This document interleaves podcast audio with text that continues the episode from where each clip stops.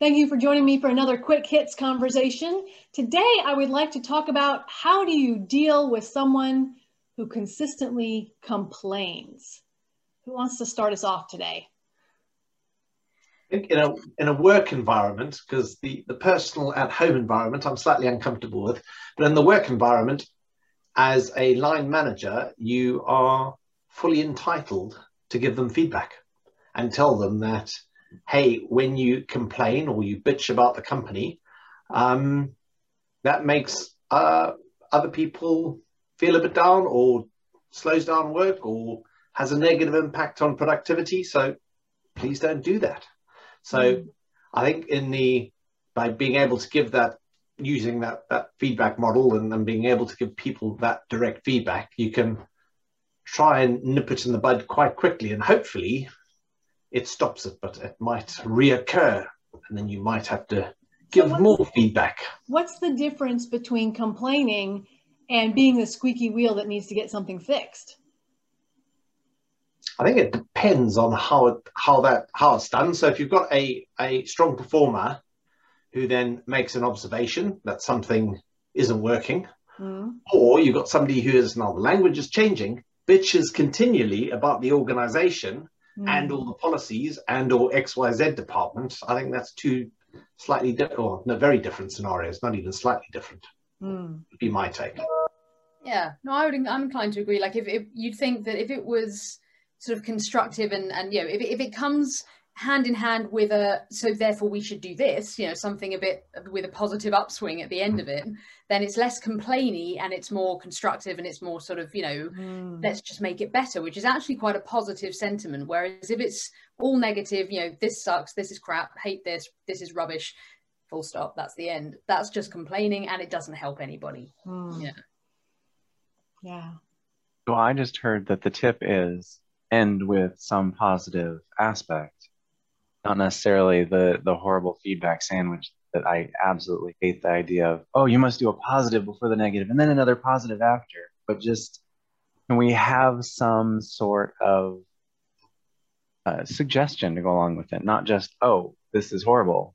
Here is something that might help improve it. Feels like one way to shift it if we're on the delivering side and I was already going, okay, if I'm on the receiving end of those sorts of feedback, well, first off, reframing it internally as feedback and saying this is not necessarily something I have to respond to negatively. It's something that I can take something useful from. And if I catch myself responding my first step is, ooh, is that me or is that actually objective? Mm. Mm. So then the question then comes if someone's coming to me complaining, not providing feedback, not being helped, but complaining, can I help them reframe it by asking for solutions or ideas or what they'd like to change? Is that a way to handle someone who complains a lot? Yeah, I would have thought so. I think it would, ha- as you say, though, I think the problem is because my, my thought first round, so if it's someone who's seems to be doing this a lot and they're, they're continually or consistently complaining, that the chances of them knowing that they're doing it, I would have thought is pretty slim because I think mm-hmm. everybody would can see. Yeah, if you had if you had a room full of hundred people and said, "Put your hand up if this is annoying," that everyone would put their hand up, and yet there's bound to be at least one person in that room who fits that description. um, so I'm, I think I'm wondering if the first step would actually be making them aware of the fact that it's coming across as being all mm. negative all of the time because mm. they, they may not know that that's the case. Because I have acquaintances that I dread asking them, how's it going or how you doing? Because I know it's going to be a mirage of absolutely life is horrible and I don't really want to deal with it. And that, I mean, as a coach or as a psychologist or what, then yes, it's my responsibility to help them with that. But if hmm. you're my friend, no, don't do that to me.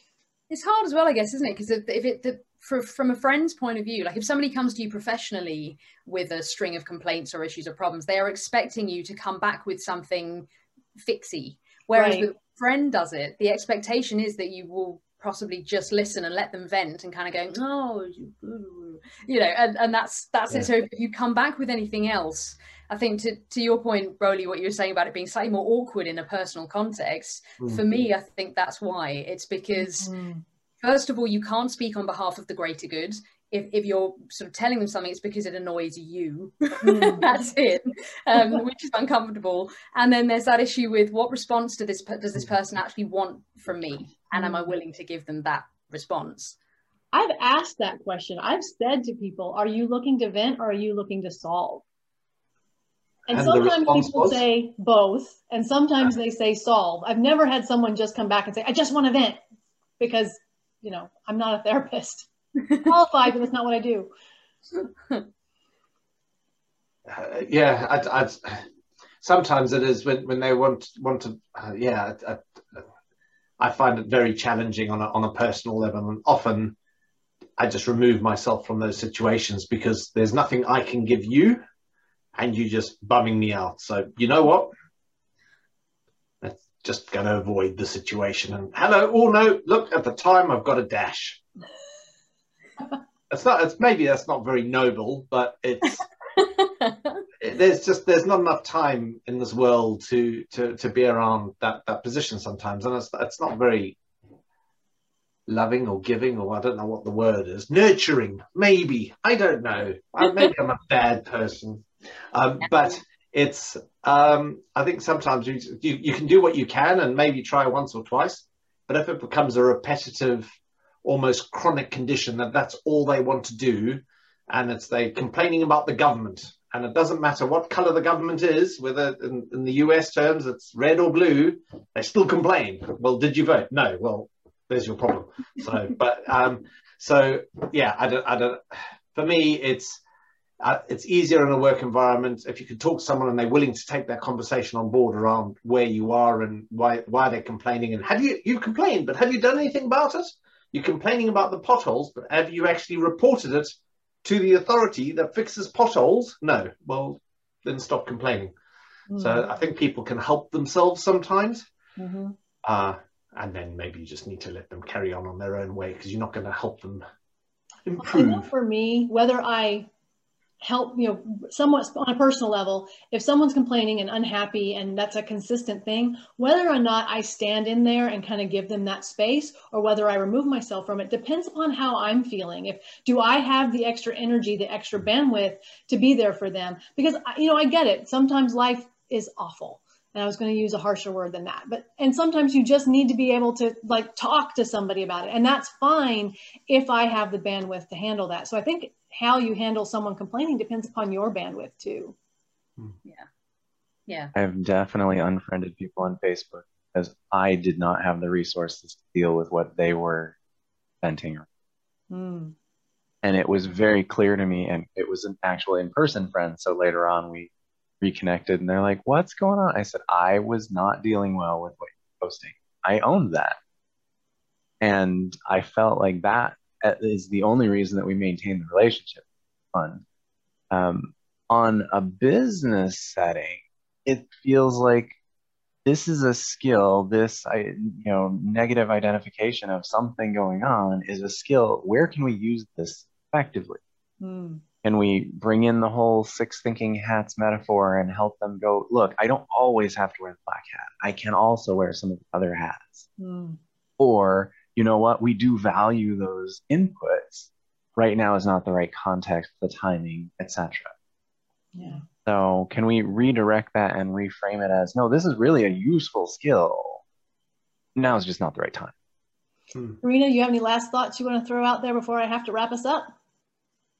Um, I got so engrossed there in what in what Wayne was saying, I lost track of everything I was thinking prior to that. So no, I don't think so. I think I don't think I could be of any any further use. yeah, so it sounds like to me what we're saying basically is pay attention to your own bandwidth so that someone isn't dragging you under with them. It's like being a lifeguard. If someone starts climbing on you, swim down to get away from them. The same holds here. If someone is dragging you down, you need to be able to protect yourself. If you have the bandwidth, offer either are you looking to vent are you looking for solutions? This is in the personal setting. And in a professional setting, we're saying, hey, you need to pull somebody aside and have a professional conversation with them and offer them that feedback um, if you're in a position to do so. Don't just allow someone to, to be that squeaky wheel that isn't coming up with solutions because that's what we're looking for is if there's a problem, let's solve it. So thanks so much for joining me today for this quick hits. I appreciate it. I enjoyed the conversation immensely. immensely. I can talk and we'll do it again soon. Thanks. Cheers, Robyn. Bye.